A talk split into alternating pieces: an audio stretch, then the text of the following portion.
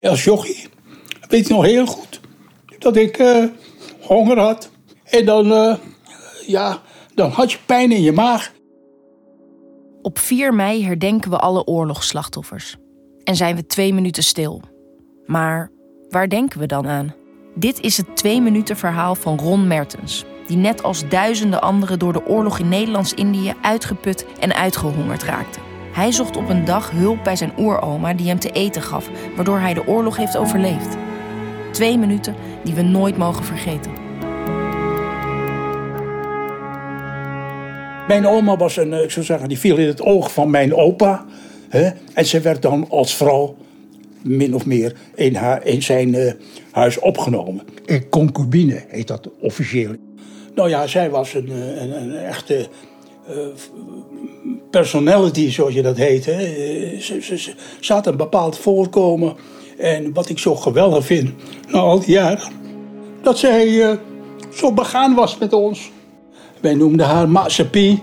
En zij, deed, zij deed echt, echt zorgde eigenlijk, omarmde ons eigenlijk. En als jochie, weet ik nog heel goed, dat ik honger had. En dan, ja, dan had je pijn in je maag. En dan dacht ik, ach, en dan zwierf ik naar mijn oma toe. En uh, daar pitste ik dan wat eten, bijvoorbeeld uh, gestoomde maïskorrels met een beetje uh, klapper hè, en een beetje zout. Dat was voor mij een tractatie in die tijd. Wat, wat mij ook zo, zo, ja, zo gepakt heeft, dat zij ja, lette op mij. Hè. Vooral in die hongersnood op het eind van de oorlog, toen Japan alles vorderde. Ach jongen, dat, dat is verschrikkelijk wat daar gebeurde in Ambarawa. Mensen als skeletten langs de kant van de weg. Dan moet je je voorstellen dat je als jochie daar rondloopt.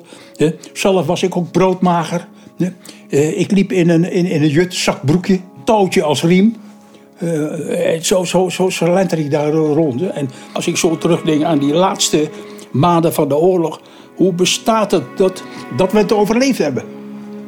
Uh, ik moet toch zeggen, na al die jaren, een vrouw die ons een leven gaf.